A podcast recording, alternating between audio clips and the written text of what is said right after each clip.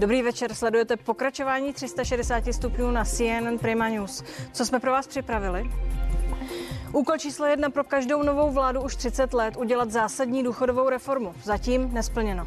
Zvládne to kabinet Andreje Babiše do říjnových voleb? Jakého důchodu se dočkají dnešní třicátníci? Bude z něj možné vyžít? Vladimír Špidla z ČSSD, Jan Skopeček z ODS a zástupce odborů Vít Samek budou mými hosty.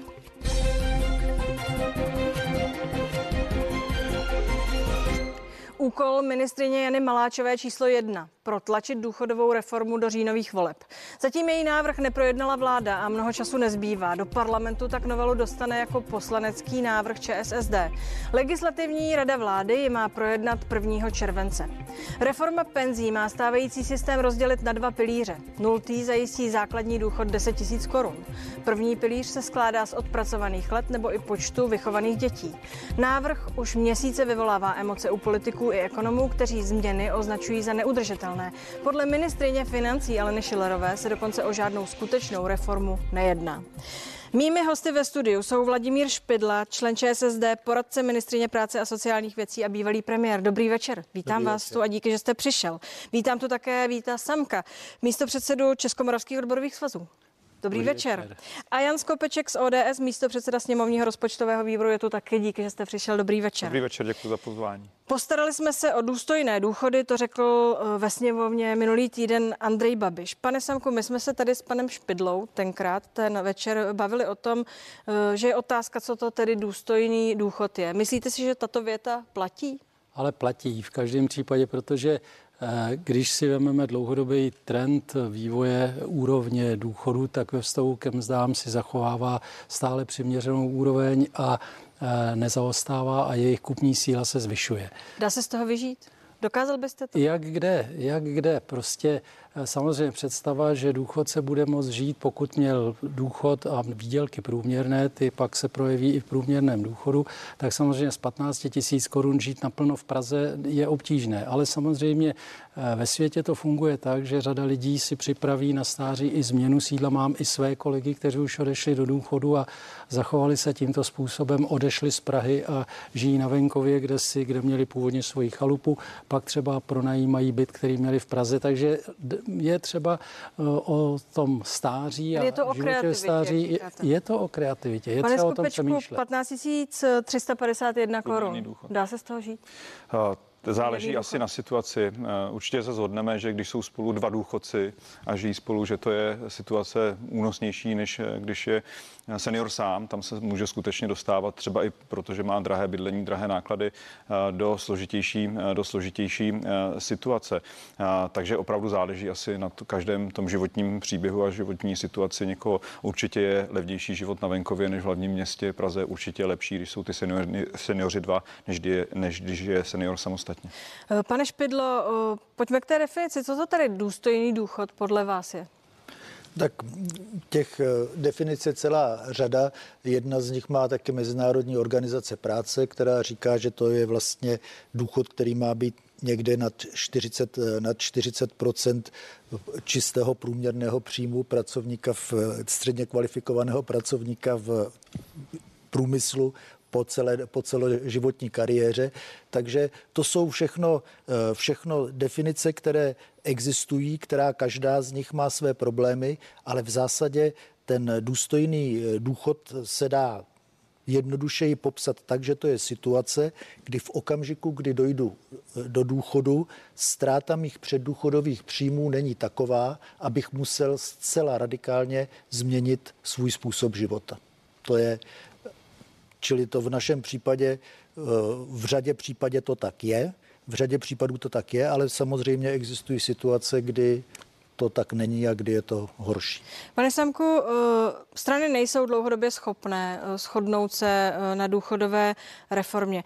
Jaké důchody podle vás budou mít dnešní třicátníci? Co od toho mají čekat? Podle mě se nic dramatického nestane.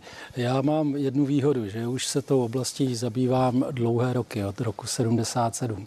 A vzpomínám si zejména na rok 89 a 90 byla první vláda národního porozumění a i ona se zabývala důchody, protože samozřejmě tehdejší předchozí systém byl postavený na zcela jiných principech a tehdy se prováděla opatření, která se snažila český důchodový systém přizpůsobit tomu, jak to funguje na západě. Igor Tomeš, který byl jeden ze strůdců, vymyslel právě tu třístupňovou soustavu, která se měla zavést. Část se podařila, takže se v základním pilíři provedly některé změny.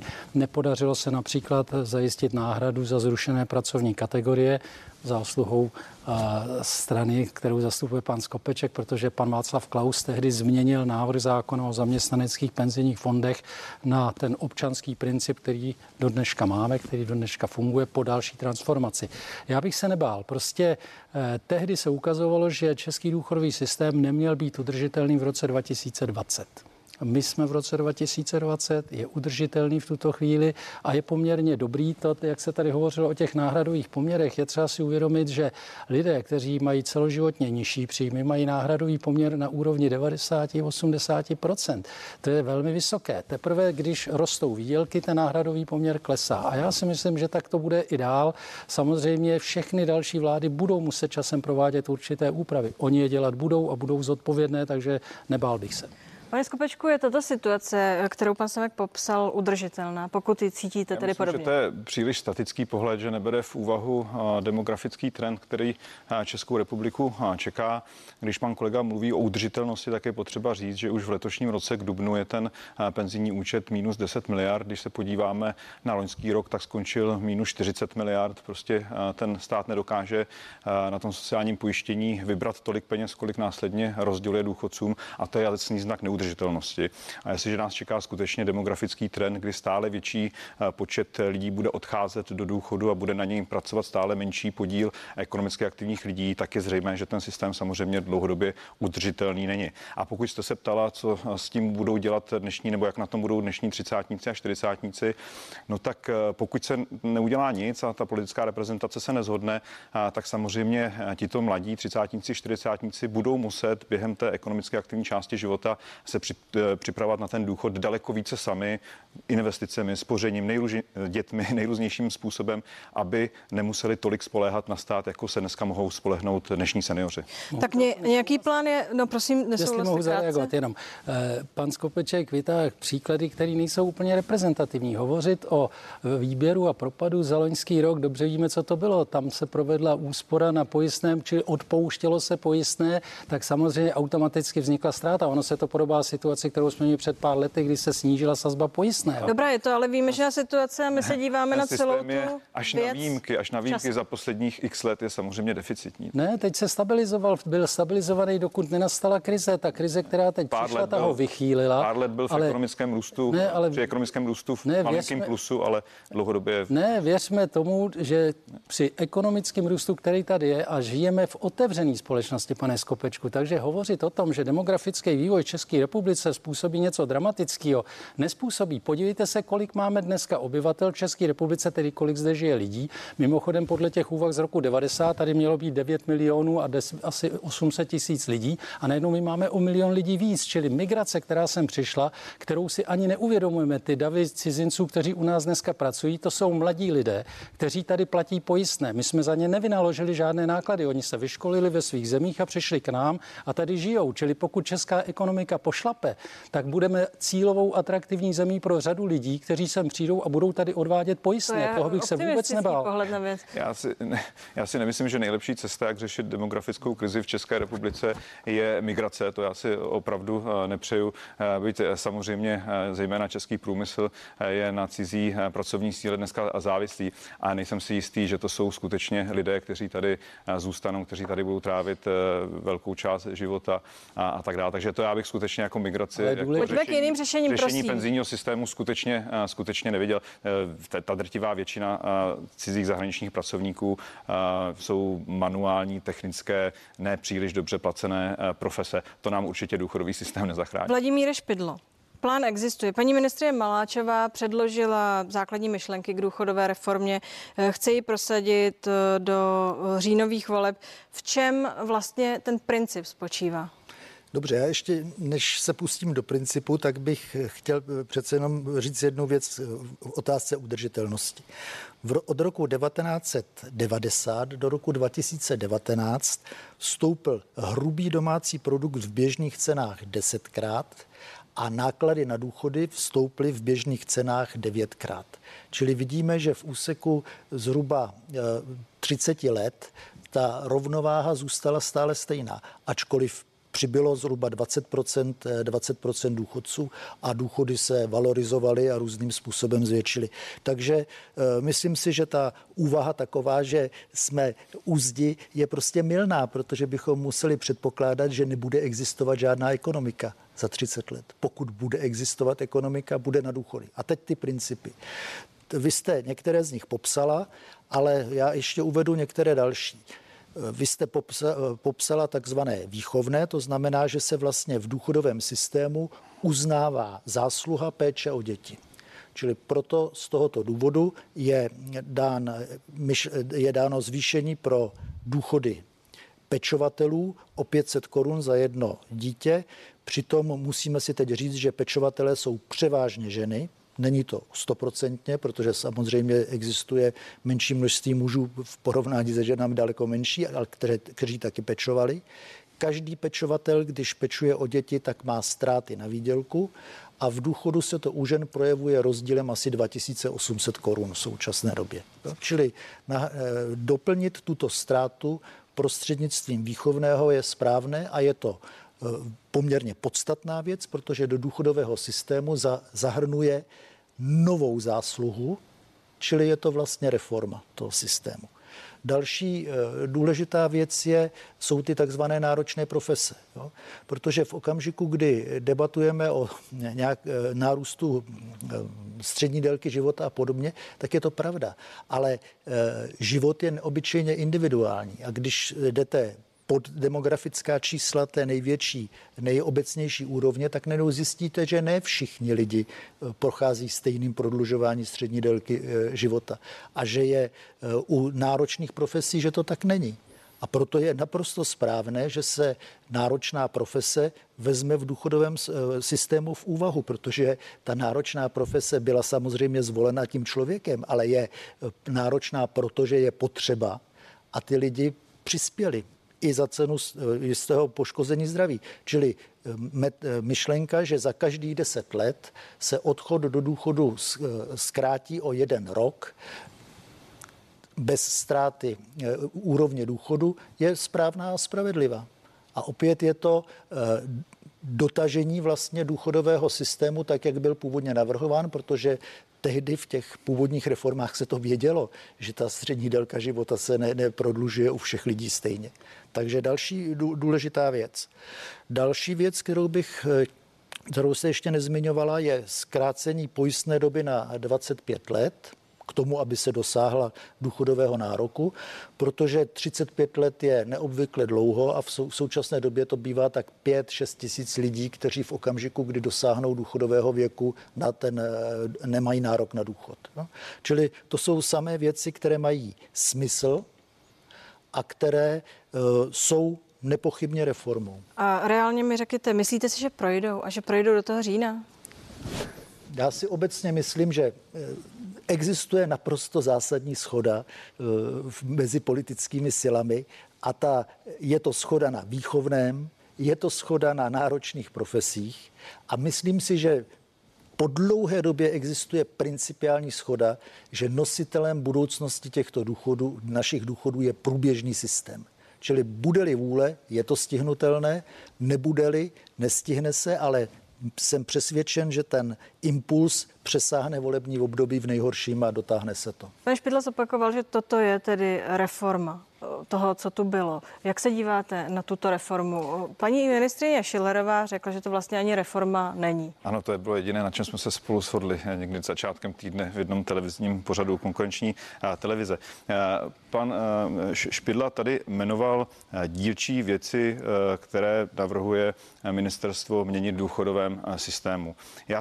Vám neznějí rozumně? Mně i ty věci znějí rozumně, ale to není reforma. To jsou střípky mozaiky, kterou bychom mohli považovat za reformu. A to jsou skutečně 3 střípky z celé té mozaiky. Protože všechny ty kroky, které pan Špidla navrhl, znamenají jedno jediné. Vyšší náklady nebo menší objem peněz, který ten důchodový systém vybere, čili zhoršení té stability důchodového systému. A zároveň, já bych to pochopil, kdyby paní ministryně Maláčová řekla B, kde na to veme, kde ty vyšší výdaje, které tyto kroky znamenají, nebo menší objem peněz, který ten důchodový systém od jednotlivců dostane, čím je nahradí. Možná to už přehrává paní ministryně Maláčová na vás. Chcete vládnout, máte plán. Jediná varianta, kterou ale by bylo fér, kdyby sociální demokracie řekla, je, že bude chtít zvýšit daně.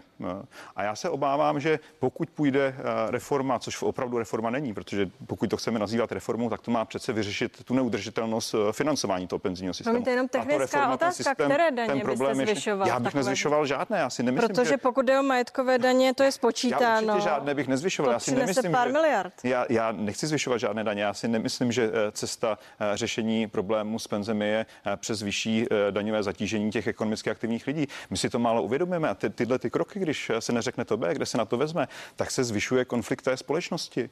Čím více tu budeme mít seniorů, starších spoluobčanů a čím méně mladých lidí na ně bude dělat, tím více budou ty mladí těmi daněmi odvody zatíženy. A já se obávám, že to povede k mezigeneračnímu konfliktu, který já si skutečně nepřeju. A k tomu tyto návrhy sociální demokracie vedou. Bez zvyšování daní toto není možné. Ke konfliktu mezi mladými a seniory, což já si hrozně nepřeju a považuji to za strašlivou chybu, pokud by se to po letech v České republice tento sociální mezigenerační smír rozbil. Ale tyto kroky k tomu sporu mezi generacemi vedou. Jestli do toho můžu vstoupit, to je pořád postaveno na principu, že Česká republika se bude zmenšovat. Já rozumím tomu, že když se podíváme na jednoduché trendy, který mají matematici a prognostici rádi, tak to tak vypadá. Ale ta realita života taková není. Podívejte se třeba zase, když bych šel na to vaši metodu, jak jste začal na začátku. Když se podíváte, co se stalo v loňském roce, tak se poprvé po x letech od roku 89 zkrátila doba dožití v České republice. Můžu věštit s jistotou prakticky 100%, že v letošním roce to bude stejné. Ta úmrtí, která jsme tu měli, otočila ten trend, který vypadal na 100 let dopředu. Nám ho demografové kreslili do roku 2100. A byla to strmě stoupající křivka prodlužující se délky života. A najednou stačila jedna malá první pandemie, a říkám malá, při všem vědomí, že to má tragické následky, ale malá ve společnosti světa, který měl před 50 lety 3 miliardy lidí, dneska má 8 miliard lidí, říkají i ty prognostici, teď se takové pandemie mohou opakovat. Já rozumím, že to není fér se ptát. Ty lidé se rodí opravdu v jiných částech světa, než je západní a střední Evropa.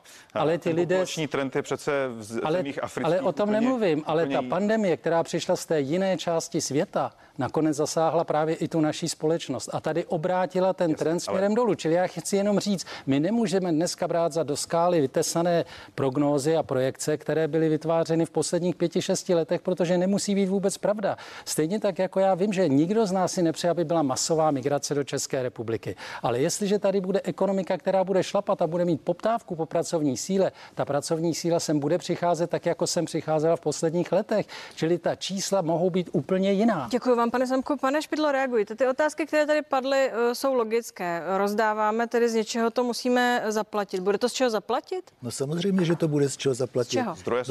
No, protože v každém případě bude existovat ekonomika.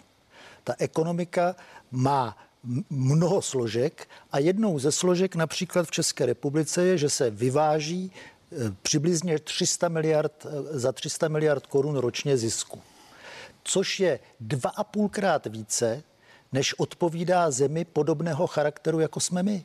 Čili když si z těchto 300 miliard vyvedených uřízneme třetinu, tak pořád ještě nebudeme na tom, kde je, jak je to normální, jako třeba v Maďarsku nebo v Polsku nebo v Německu, ale v každém případě se výrazně zlepší celková rovnováha. A pak ještě jedna úvaha tady je, řekl bych, nedůsledná. Jo? Když se podíváte na druhou světovou válku, tak vidíte, že ji vybojovávaly masové armády. A v současné době už armády nejsou masové. A stejně tak, jak se s technologickým postupem, procesem a umělou inteligencí a digitalizací vyvíjí armády, tak se samozřejmě vyvíjejí ekonomiky a stávají se daleko kapitálově intenzivní a daleko méně závislé na počtu pracovní síly. Takže my vlastně z demografického trendu absolutně nemůžeme odhadnout, jaká bude ekonomická rovnováha za 30 let. A snad ještě jedna poznámka.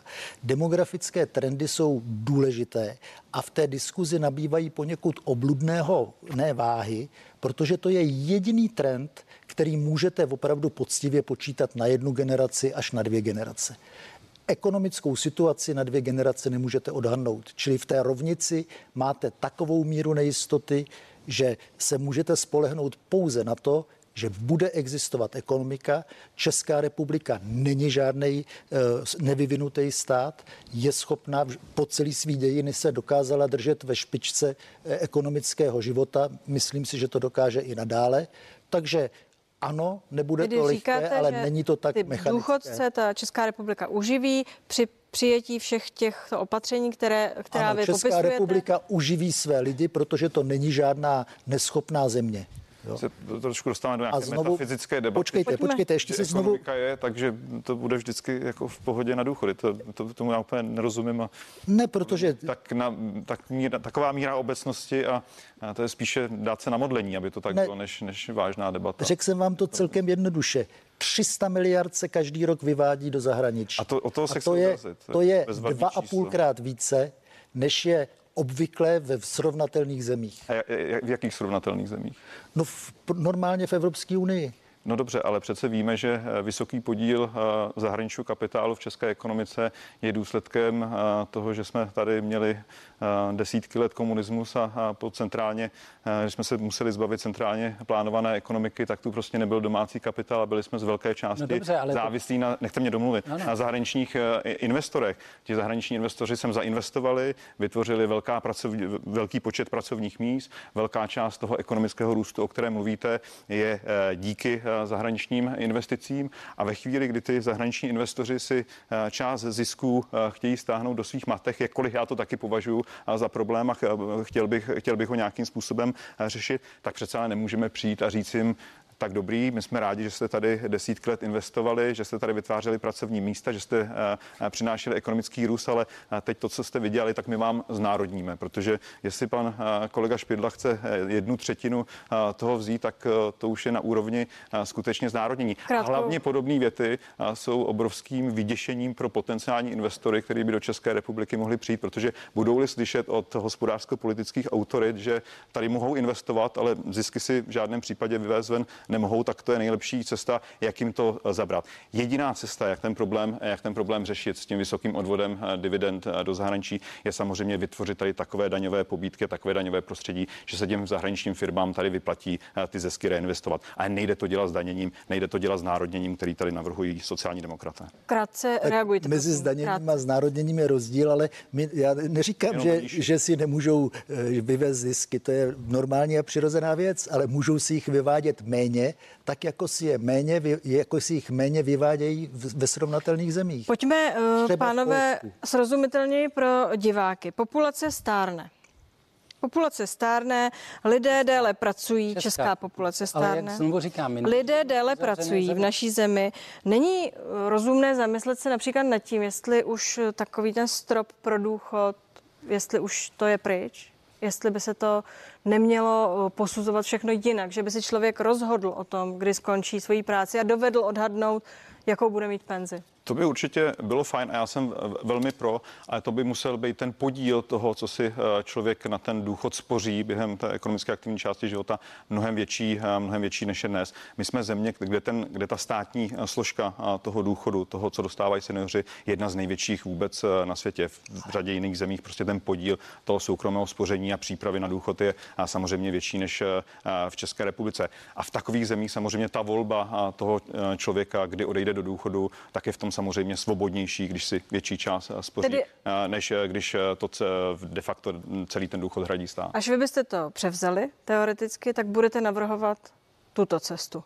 No já si myslím, že rozšířit prostor pro individuální spoření, investice, přípravu na důchod, protože důchod není pojistná událost, to prostě je přirozená součást života, tak pro dnešní mladší generace, kteří se ještě mají čas připravit na ten seniorský věk, tak si myslím, že tohle je jediná a nezbytná cesta. Samozřejmě těch stávajících důchodců, těch už se jakákoliv reforma, jakékoliv změny a to systému dotknout nemohou, protože z logiky věci by tím byly poškozené. Já se jen doptám, máme před volbami, tohle vlastně taková zpráva, ano, nějaký důchod bude, ale připravte se na důchod, spořte si, máte to předvolebně připraveno, jak s tímhle oslovíte? Tak my to máme i v programu, že chceme nějakým způsobem mít větší škálu těch možných, dneska máme penzijní připojištění, který se využívá z nějaké části, ale je zřejmé, že to prostě není dostatečný nástroj k tomu, aby to vyrovnalo nějaké potíže toho demografického trendu a ta paleta toho, jakým způsobem by se ty lidé na ten důchod připravovali, dlouhodobé investiční nástroje, to je věc, která prostě musí být diskutována. Protože pokud se nic nestane, tak ono je to de facto penzijní reforma svého druhu. Jestli ten stát nic neudělá, tak ty mladí stejně vidí, že ten dnešní poměr důchodu k průměrné mzdě, který je 40% zhruba a je menší za Babišovy vlády, než byl za těch pravicových, které tak tady kolegové kritizují, tak samozřejmě bude neudržitelný tento poměr a bude z logiky věci muset klesat. Tohle je nepopulární, je to pravdivé? Já chci říct, tohle je dobře nacvičená předvolební řeč, já k ní gratuluju, hezky se to poslouchá, ale já není to... Já si, že se to nutně těm třicátníkům hezky se poslouchá ten projekt dopředu, kdy se říká, dáme větší pobídky pro rozvoj soukromého spoření. My je máme velmi kvalitní, ale nejsou využívány v plném rozsahu z důvodu, že lidi nemají dostatečné mzdy, aby z toho mohli dovolit zaplatit. To je ten důvod, proč v České republice stále převažuje váha. My máme přece 4 miliony lidí, víc než 4 miliony lidí v tom třetím pilíři, ale ty 4 miliony lidí tam mají nedostatečné úspory, ale ne z důvodu, že by pobídky byly malý. Ty pobídky daňový jsou velmi silný, ale ty lidi nemají dostatek prostředků, aby si to zaplatili. My to jsme proto, že podle čísel České národní banky, která jsem viděla, nějakých 40% lidí spoléhá na stát. Nespoří si nějak speciálně na důchod a věří, že se stát o ně postará. A ta základní otázka je, jestli se stát postará. Vy říkáte, že je cesta, jak by se stát postaral s rezervou, jestli to chápu správně. Máme na to, postará se. Vy říkáte, že spoléhat se na to je tmářství. No to je skutečně tmářství. Lepší slovo bych nevymyslel. Jak se k tomu stavíte vy? Diferencovaně, protože máte... Je to politika. Ne, je diferencovaně, já se oprošťuji od politiky. My máme zaměstnance a ty zaměstnanci mají různou výdělkovou úroveň. A ti lidi, kteří mají tu nižší výdělkovou úroveň, ty mají osobní vlastní zkušenost, že si z ní žádný soukromý důchod nevytvoří, protože oni použijí prakticky všechny své prostředky k úhradě běžných životních nákladů. Zatímco skupina lidí se středními a vyššími příjmy ten prostor má, ty taky mezi náma si situaci řeší. Tady se nemluví o tom, že existuje dneska již u čtvrtý důchodový pilíř, což je vlastně bydlení, byty, soukromé vlastnictví bytů. Právě třeba řada podnikatelů... A to je poměrně složitá věc. Není, je to velmi jednoduchý. Řada lidí dneska už ví, že byt je poměrně dobrá jistota a že se dá použít investičně. Takže máte řadu OSVČ, které tím, že si mohou sami platit velmi nízké pojistné, tak spoléhá na to, že prostředky, které vydělá, ty zisky své věnuje do toho, že si nakupuje byty. To se týká řady lidí, ale řady ne. Ano, ale já jsem říkal, že ty skupiny jsou různé, proto nemůžeme udělat reformu jedno řešení pro všechny, ale je to reforma, která prostě reaguje na to, že ta příjmová situace je velmi různá a jsou části obyvatelstva a to je ta skupina, která chce, aby se postaral stát, která dobře sama ví, že sama si ze svých prostředků nemůže naspořit dostatečný soukromý důchod. Já vás zastavím, jdeme do finále. Pane Špidlo, jaký je váš vzkaz těm třicátníkům, čtyřicátníkům v tuto chvíli? No, můj vzkaz ke čtyřicátníkům a třicátníkům v tuto chvíli je, že budoucnost České republiky a i jejich důchodů závisí na ekonomickém a sociálním rozvoji, že důchody jsou udržitelné, protože i v dobách nejhorších, kdy se předpokládá, že bude největší podíl důchodců ve vztahu k ekonomicky aktivním, i když říkám, že je to méně významné, než se soudí, tak tato úroveň dosáhne 13% v porovnání HDP, což je velmi blízké řadě současných států, čili není to žádná katastrofa. A chci také říci, že je samozřejmě dobré využít všechny prostředky, které mi život dal a přinesl a taky štěstí přineslo, ale ta principiální otázka je jasná.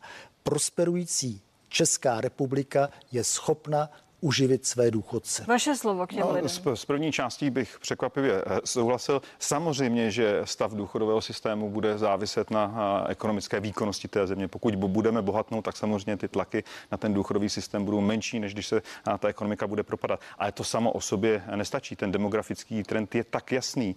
Demografie není žádné šarlatánství nebo spoléhání se na nějaké virtuální migranty. To je skutečně věda a ta jasně říká a ukazuje, kolik zhruba bude počet seniorů za 10, za 20, za 30 let a kolik bude ekonomicky aktivních lidí. A pokud nezměníme, pokud nevytvoříme reformu takovou, která zajistí dlouhodobé finance pro ten penzijní systém, ne, že ho bude tu rovnováhu ještě zhoršovat, jak to teď sociální demokraté navrhují, tak to samozřejmě bude obrovský problém pro dnešní třicátníky a čtyřicátníky. Pánové, děkuji, že jste tu byli. Ten čas utekl, tak jak jsme si avizovali, že je to spousta času, nebylo to dost času. Jistě se k tomuto tématu vrátíme. Děkuji, že jste tu byli. Přeji vám hezký víkend. Děkujeme za pozvání. Hezký večer. A děkuji za debatu. No, to je z pátečních 360 stupňů vše. Ve zprávách přineseme informace o tom, kdy odložíme respirátory. Otázka, která zajímá nás všechny.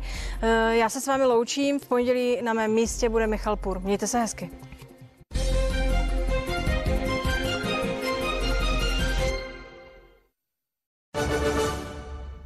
Rodinný lihovár Anton Kápl.